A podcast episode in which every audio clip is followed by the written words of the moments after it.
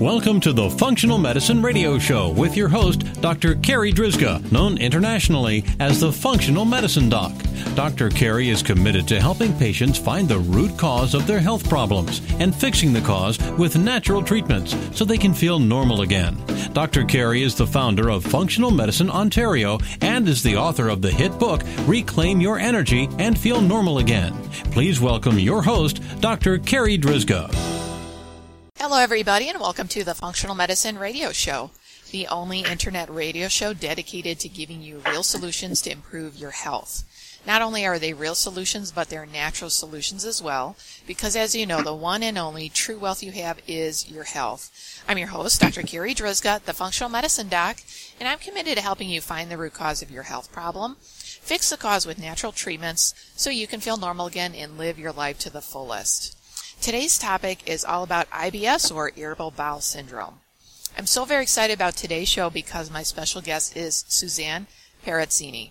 Let me tell you a little bit about her. Suzanne is a certified nutritional therapist, a qualified teacher, award-winning author, including three low FODMAP books, and has been a teacher and a coach her whole life. After having her life transformed by the low FODMAP diet and a bunch of changes she made to her lifestyle, she now dedicates her days to coaching others on how to implement the low FODMAP diet and eliminate their IBS symptoms once and for all.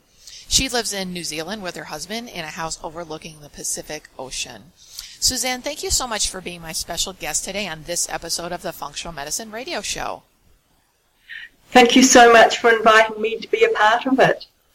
So, Suzanne, I think a good place to start with this topic is um, how common is IBS? What are the symptoms? Um, how do they assess for IBS or test for it? Okay, so IBS is pretty pre- prevalent actually. It's 10 to 15% worldwide, and they think it's more like 20% in the Western world have IBS. Now, the, the symptoms are typically bowel movements which are not considered normal. Either you are on the side of diarrhea or on the side of constipation, or you could have the mixed type, which means you swing between the two. Now, other symptoms are bloating. That's practically common to everybody. Bloating, a feeling of excess gas, maybe pain, some cramping. So difficulty after eating. And that can, of course, last for quite a long period once you've eaten the, the wrong food. What was the last part of the question? um, I know assessing for IBS, it's really uh, yes. a checklist of, uh, it's called the Rome 3 criteria. Yes, that's right. And, but basically, IBS is diagnosed, it's a diagnosis of exclusion. Once they've tested for everything else, like for IBDs, inflammatory bowel diseases like Crohn's or colitis, etc. And they can't find anything because with IBS there is nothing physiologically wrong. They can't see anything. So once they've excluded everything else with blood tests, stool tests, colonoscopies, etc., and but your symptoms continue, then they normally give a diagnosis of IBS. And you, can you speak a little bit about the hydrogen breath test? Yes, the hydrogen breath test used to be a, a, a great way to see if you were reacting to some of the FODMAP groups. They can only test for lactose, fructose, and sorbitol. They don't test for the other groups. So you don't get a complete picture from it anyway. But unfortunately, recently there was research done on the fructose part of the test that shows that it's not a valid way to test for malabsorption of fructose because they, they did it, basically the test was testing the same group of people on the same diet over two weeks and the results of the first test were different to the results of the second test. So they now say it's not a valid test. Um, and it's also a fairly expensive test and it takes a lot of time. I had it done about five, six years ago and you have to do it over three days for about three hours at a time. So it is a chunk of time out of your day, especially if you're working. And it doesn't give you the complete information anyway. You still have to do the low FODMAP diet to find out about the other groups. So you might as well do the diet straight off. And actually, the hydrogen breath test that I was thinking of was um, using lactulose or glucose to assess for methane yes. gas and hydrogen gas. Exactly. Yes, they do the the um, control tests with lactulose to see if you breathe the methane or the hydrogen. The hydrogen's more associated with diarrhea, while the methane's with the constipation. So that's your first test for three hours. Um, while you breathe into a bag every 15 minutes and they capture your breath. And the second one usually is the fructose on about a week afterwards you do that one. And you do the same thing. You take this very sweet drink and then you are tested every 15 minutes up to three hours for that. And then a week later they do the lactose test. And if you're in certain countries they also test for sorbitol. They didn't do that in New Zealand but I know in the US they do so Suzanne I wanted to ask you about uh, your journey What's your journey been like as a lifelong IBS sufferer? Well, as you mentioned, I've had it all my life. I always knew as a child that there was something different because my sisters could run into the toilet and be done in a couple of minutes and come running out. Whereas because I've got IBS on the side of constipation, it would take me much longer in the toilet. But I didn't really think too much about it. I mean, nobody said that much about me being different. But as I grew older, it it made life more difficult in the choices that I made. I tried to not let it control me. I still traveled a lot. I did what I wanted to do. But about 10 years ago, my father died, and the stress of that situation kicked it up a notch. And it, it got to a point where it really wasn't that bearable. So I did a lot of um, research into it. And as the internet kind of caught up with what I needed, I started to learn about the low FODMAP diet. And at first I completely ignored it because it was so complicated. I mean, who could do a diet like that? So for about a year, I suppose I ignored it. And then one day I decided I just had to look a little bit closer into this. And my golly gosh, they were talking about all my symptoms and how it could help with them. So that's when I did the hydrogen breath test. I actually rang up my doctor and asked about it and got a nurse, and the nurse had no clue what I was talking about. But she was a curious soul, so she did some research for me and got back to me. And surprisingly enough, the only place at that time that was doing the hydrogen breath test in New Zealand was about a kilometre down the road from where I worked. So I did the test. And when I did the fructose test and took that full glass of sweet liquid, I was really sick and they actually had to put me in the recovery room at the clinic. And so I didn't really need to be breathing into a bag. That kind of told me anyway that that was one of my triggers and it is one of my major triggers. But then I started the diet and as I say, it was complicated. So it took a lot of time to kind of figure out how it worked because there was no real talk about the amounts and the combinations of foods back then. And so I was obviously overeating even though I was eating the correct foods. So over a period of about a year, I suppose, I refined it. I started to work out about the other gut irritants like fiber and fat, which have to be taken into account. And I just started to feel so much better for the, really the first time in my life. And at the time, just coincidentally, I had a food blog about cooking. So I switched that over to about being about IBS and the low FODMAP diet, and it just took off. People were really drawn to my website, and it sort of became bigger by the day. And then at a certain point, I thought, look, there's nobody helping these poor people out there because I would get 10, 20 emails a day asking me for help because they had IBS and could they try the diet? What did they have to do? And I was working full time and just didn't have the time to help everybody. So I made the dramatic decision to leave work and to set up as a coach for these people. And that's what I did and it just took off from day one. I decided to do a group program. It filled up almost immediately, and I've never stopped since, and that was about four years ago. So, as you were saying, IBS really is a diagnosis of exclusion that um, normally your health professional will run many different tests to make sure you don't have a more serious condition um, going on, like ulcerative colitis or celiac or, or Crohn's or something else. Um, and the majority of the time, well, all of these tests come back normal, and then that's usually when the patient is given the label of IBS. And uh, most patients now are quite internet savvy, as you know, Suzanne, and they're like, okay, IBS is a label. It still doesn't tell me what's wrong with me.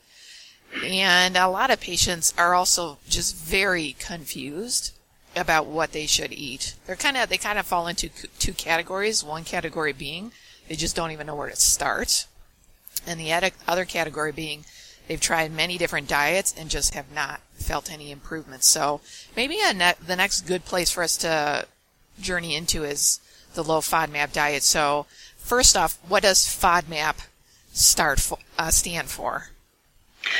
Yeah, FODMAP's an acronym. So the F is for fermentable. O is for oligosaccharides, which include things like onions and garlic and wheat. And the D is disaccharides, which is lactose and dairy. M is monosaccharides, which is the fructose in excess of glucose.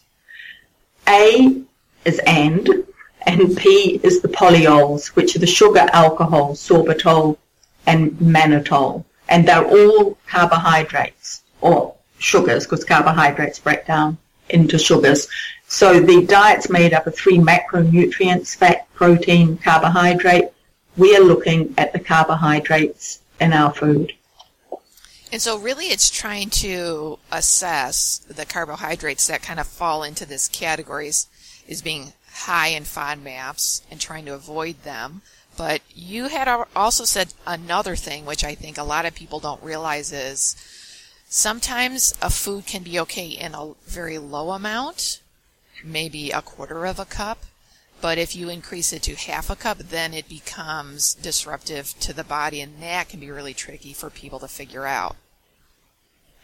That's right. A, a lot of people these days are given a list of foods to eat and those to avoid by their health practitioners. But that's just the beginning of the story. We must have the amounts beside those foods because all fruits, all vegetables, grains, legumes, pulses, they all contain carbohydrates. So we can't cut them out of our diet like you could if you went gluten free or lactose free. Those are fairly simple things to figure out. So we can't cut them all out. So we have to choose which foods, which are the low FODMAP foods, as chosen um, through research by the Monash University in Australia, and avoid the high FODMAP foods. But as you mentioned, we can have half a cup of zucchini, but if you have a full cup of zucchini, you've actually pushed it into the high FODMAP territory. So the question of amounts of each food and also combinations together in the same meal of the same FODMAPs is a super important factor. And that's why so many people fail if they try to do the low FODMAP diet without guidance because they just have this list. And so they sit there and they eat three carrots or they eat a full cup of sweet potato and wonder why they've got a bellyache when they're being good and following the list. Yeah, I guess the other thing that I can piggyback on top of that is even that quarter of a cup of zucchini for the majority of people will be totally fine. But there are the outliers, those few people who even that quarter of a cup is too much for them, right? That can that can be the case because this line that the Monash University has drawn across and said low FODMAP below and high FODMAP above is an average. And who of us is average? But we have to start somewhere, and so that's where we start. So with my clients, I put them on a really clean elimination diet using only low FODMAP foods in the correct amounts, in the correct combinations, and then I look to see if there are still symptoms. And if there are still symptoms, we have to look at other things like, let's call them personal, personal idiosyncrasies, things that affect them that mightn't affect anybody else. And it mightn't even have anything to do with FODMAPs. It could be eggs. It could be the salicylates in nuts, the oxalic acid in spinach. So we're looking for those things. And we're also looking, as you said, for those tolerance levels because fructose is one of my major triggers. Even though we can have a full banana, I would only eat half a banana. We can have 20 blueberries, I would have 10. And that's because I know that that's still a bit high for me for that particular FODMAP. Whereas, for example, lactose, I don't react to it at all. So I can have any of that that I want to. So at the end of the day, we are all individuals, but we need somewhere to start. So we start with those low FODMAP foods. And as you were saying, even people that are doing the correct low FODMAP diet, if they're not seeing results, if they're not seeing good results, it's really about um, digging deeper into the case that they could still have an underlying issue with oxalates, with salicylates, with histamine, with sulfur. It, it's it's hard to do all on your own. That's where having a really good coach comes in. That's exactly right. Now, the majority of my clients don't have any of those other issues. Probably about, still about 20%. We will find something else that they react to.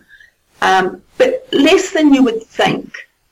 I mean, even having a reaction to the casein in milk, the protein part, as opposed to lactose, the carbohydrate part, I've only out of hundreds and hundreds and hundreds of clients had a small percentage have a problem with casein. It is less than you think. But we do have to take that into account that that's a possibility, that the individual who's trying it by themselves is not finding those things. That's where a good daily diary comes into play. But also the first thing to look at is are they doing that low FODMAP diet 100% accurately? Because even one wrong food and you'll have symptoms. I always remember a client of mine, a farmer in England, who was doing brilliantly on the diet. diet. He was so excited that he'd got his life back. And we started the testing. And the first test we did was honey for fructose. He had a teaspoon of honey and could hardly move all day because, like with me, it was one of his major triggers. One wrong food in a perfectly clean diet and he was sick all day.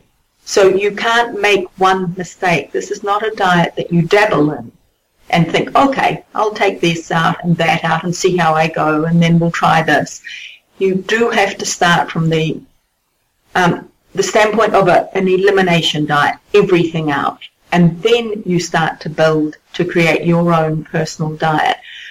But that's the first thing you look at if the diet seems to be not working. Am I doing this accurately? If you're not sure, go and get some help.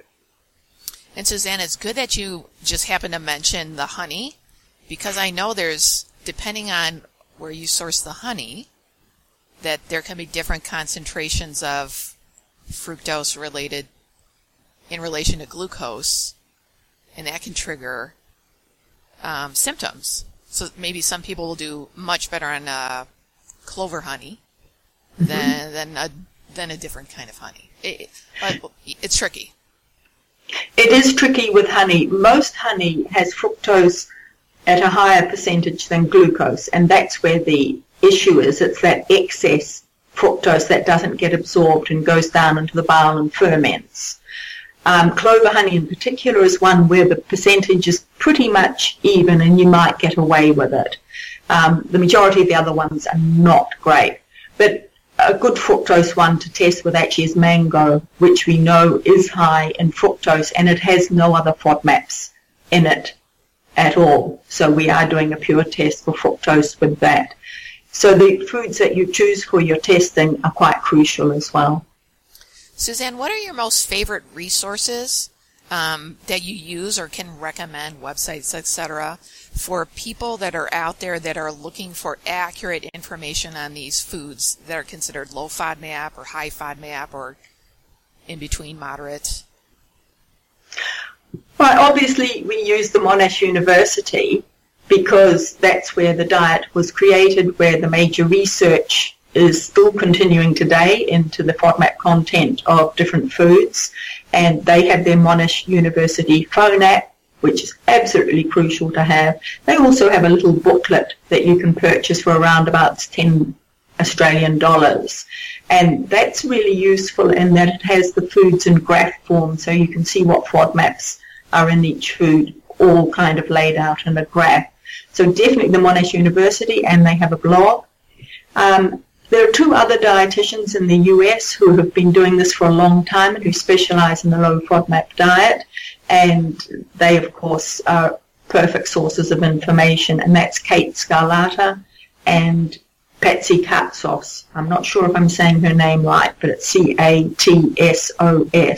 And those are the three sites that I would recommend and that I rely on. So then I guess the, the next question that I have, you know, I'm kind of um, I'm kind of, you know, going inside the listener's head and, and what, would the listener want to know? Okay. How do people leave a normal, how do people lead a normal social life that have IBS and need to follow the low FODMAP diet? What do you recommend? Right, well, I lead a normal um, social life and I travel a lot as well. So you do have to put strategies in place. We can't pretend that we are normal. We have IBS. There's no cure for it. But if we stay on an accurate low FODMAP diet, the one that we've expanded and created for ourselves, then we can live a pretty normal life. And the, the fact that you're living without symptoms is enormous incentive to stay on it. But there are certain things I put into place. For example, if I'm going to be going out to a restaurant, I do a little bit of homework. I look it up online, I look at the menu, I choose three or four things that I think are likely to be possible that don't have the words like garlic in them. And then I bring up the restaurant and I ask to talk to the chef. Don't talk to anybody else, they won't know. Talk to the chef and just have a discussion around those choices that you've made and see what he recommends.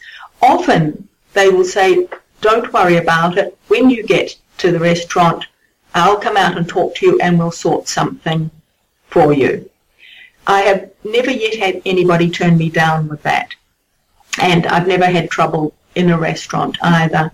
Now, when I travel, um, I take a laminated card with me, just a small postcard size, and I put on it, put on it in the language of the country my major triggers. So it depends what yours are. For me, I put no garlic, no onions. There are four things that can be hidden in food. The wheat, uh, dairy, so the lactose, wheat and onions. Often you don't see them on the plate. Everything else basically you see on the plate and can avoid or you see it written on the menu. So you would, if you have a problem with all of those, and I hope you wouldn't once you've done the testing, you'd put lactose free, onion free, garlic free, and put gluten free, even though that's not accurate for us. It's what the public understand because gluten is the protein part of wheat and our problem is the fructans, the carbohydrate part of wheat. But if you put fructan free, nobody will know what you're talking about. So put those four things. But if you found like me that I have no problem with lactose, leave that off. And for the wheat, I can have a kind of a half a serving so I don't put that on my list. We don't want to confuse people. So I go around the world with a card that says lactose free and sorry, um, onion free and garlic free in all the countries, languages that I go to, and that works well. You get a few giggles, but at least you stay safe. And besides talking to the chef and traveling with your card in other languages, which I think are brilliant, um, do you have any other recommendations or, or tips for people that are frequent travelers? With traveling on the aeroplane, for example, I don't suggest necessarily asking for a gluten-free meal because uh, that'll just mean that possibly the bread is gluten-free. That doesn't mean it's low FODMAP necessarily. Remember that gluten-free does not equate low FODMAP at all. In fact, gluten-free foods can contain high FODMAP uh, ingredients like the soya flours, almond meal, coconut flour, those things, which are all high FODMAP. I, if you're traveling with somebody in particular, what I do is that my husband and I, because there's normally two choices, choose a different one each. I eat off the plates what I can and he eats the rest. I also always, always take low FODMAP snack bars with me wherever I go. I'm about to, in, well, September, um, go on a trip through China, Mongolia and Russia. And I'm collecting my low FODMAP bars, so I'll have one, at least one for each day that I'm away. And while, while I'm at it, I will just mention the FODY snack bars, F-O-D-Y. Uh, they sent me a great big pack of them, which is fantastic, and I really enjoy them. That's the important thing. But there are other people out there now who are doing the low FODMAP snack bars, but do stick to those who are doing low FODMAP. Don't go for gluten-free, as I mentioned. That might not be low FODMAP. So take your snacks with you. When I stay in hotels, when I'm traveling, um, I go to the, the breakfast bar, which is normally like a buffet, and there's always something there you can have that's low FODMAP. And just scrambled eggs, there'll be some um, fruit that you can eat, etc. But there's also what I do is I take little squares of tin foil from New Zealand when I travel, and I take one of those in my bag for each breakfast, and I put something in there that I can eat for my morning snack from the breakfast bar, and I wrap it up in tin foil and put it in my handbag.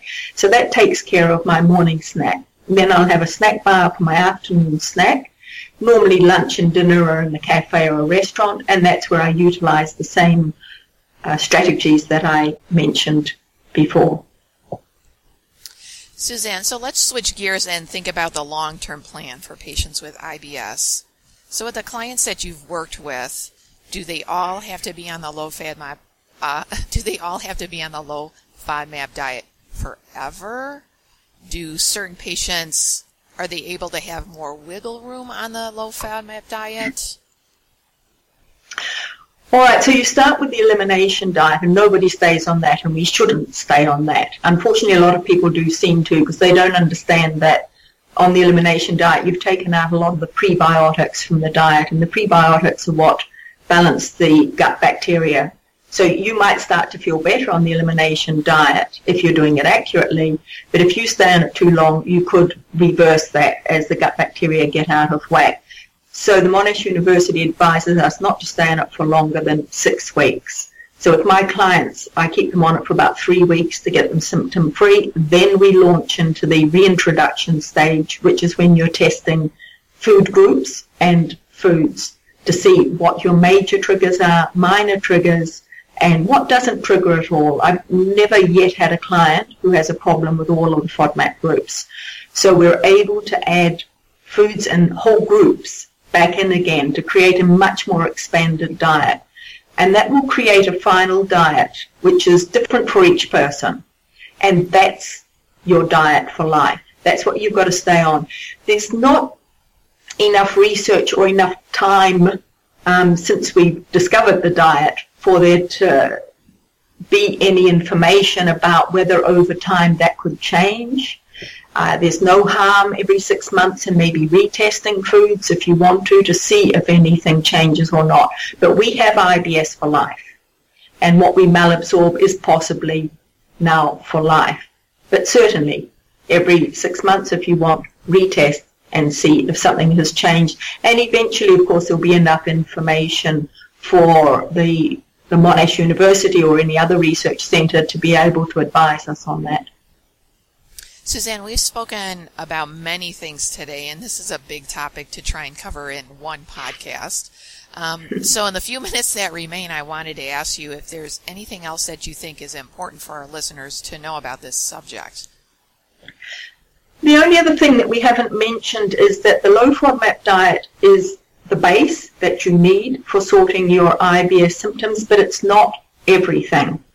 We do need to look at other gut irritants uh, obvious ones like alcohol and caffeine, but also fibre and fat are gut irritants for those of us with IBS, and we can't cut them out. They're essential to the diet. But we all have our own fine line with them. If we tip over that line, we'll get symptoms. So we have to push up against the line to get as much fibre and fat as we can tolerate without tipping over. And that will be individual for everybody, especially if you've got IBS with constipation. You must get those levels right or you will continue with the constipation. People with IBS with diarrhea get results really quickly on the low FODMAP diet. Within a few days, their symptoms can be gone. With constipation, it's like you have to almost layer a diet on top of it in which you're gradually increasing your fiber to get to the right level to create really um, consistent stools that on the Bristol stool chart are around a number three or a four. So you've got to work that over about two weeks it would take to build your fiber levels to get there. So we must not forget those other gut irritants. And the other aspect is lifestyle. We know that we have a faulty brain to gut connection and that we have a hypersensitive gut and it overreacts to everything, not just the food that's put in it, but also to stress, lack of sleep, lack of exercise. So you have to focus also on that whole lifestyle thing. Um, there's many puzzle pieces that come together to get you symptom free, and the FODMAP diet is the foundation piece. But there are other things you have to look at. Suzanne, how do you and your website help people with, with IBS, and where can our audience uh, find out more information about all this? So my website is strandsofmylife.com and it has hundreds of low FODMAP recipes, articles, videos on IBS and the low FODMAP diet and that's all completely free information there for anybody. I also have a coaching service, a one-to-one six-week program. I have a self-study program for those who want to do it by themselves. And I also have a customized meal plan service where I create a week's worth of meal plans based on a questionnaire that's filled out. But today I'd like to give your listeners a gift of an accurate, up-to-date food chart for the low FODMAP diet with the amounts and if they go to www.strandsofmylife.com slash carri, C-A-R-R-I for a wonderful hostess, then they will be able to download a free food chart. That's fantastic, Suzanne. Thank you so for being so generous with that. And for the listeners out there, I'll make sure to put um, all of those links in the podcast uh, show notes on uh, their on our website so that you can easily access information about this and you can easily find Suzanne. Suzanne, thank you so much for being my special guest today. This has been an awesome interview. Thank you so much, Dr. Carri. It's been lovely to be able to talk to you, and I hope that's been helpful for your listeners. All right, that wraps up this very special episode of the Functional Medicine Radio Show with Suzanne Perazzini. And I want to thank you, our listeners, for tuning in today. And I'd like to invite I'd like to invite you back next time for another episode of the Functional Medicine Radio Show. As always, I'm your host, Dr. Carri Drzyzga, the Functional Medicine Doc. Have a great week, everyone. You've been listening to the Functional Medicine Radio Show with your host, Dr. Carri Drzyzga, known internationally as the Functional Medicine Doc. Dr. Carri is committed to helping patients find the root cause of their health problems and fixing the cause with natural treatments so they can feel normal again. Dr. Carri is the founder of Functional Medicine Ontario and is the author of the hit book Reclaim Your Energy and Feel Normal Again. Please tell your friends about the Functional Medicine Radio Show, and we'll see you next week with more from Dr. Carri.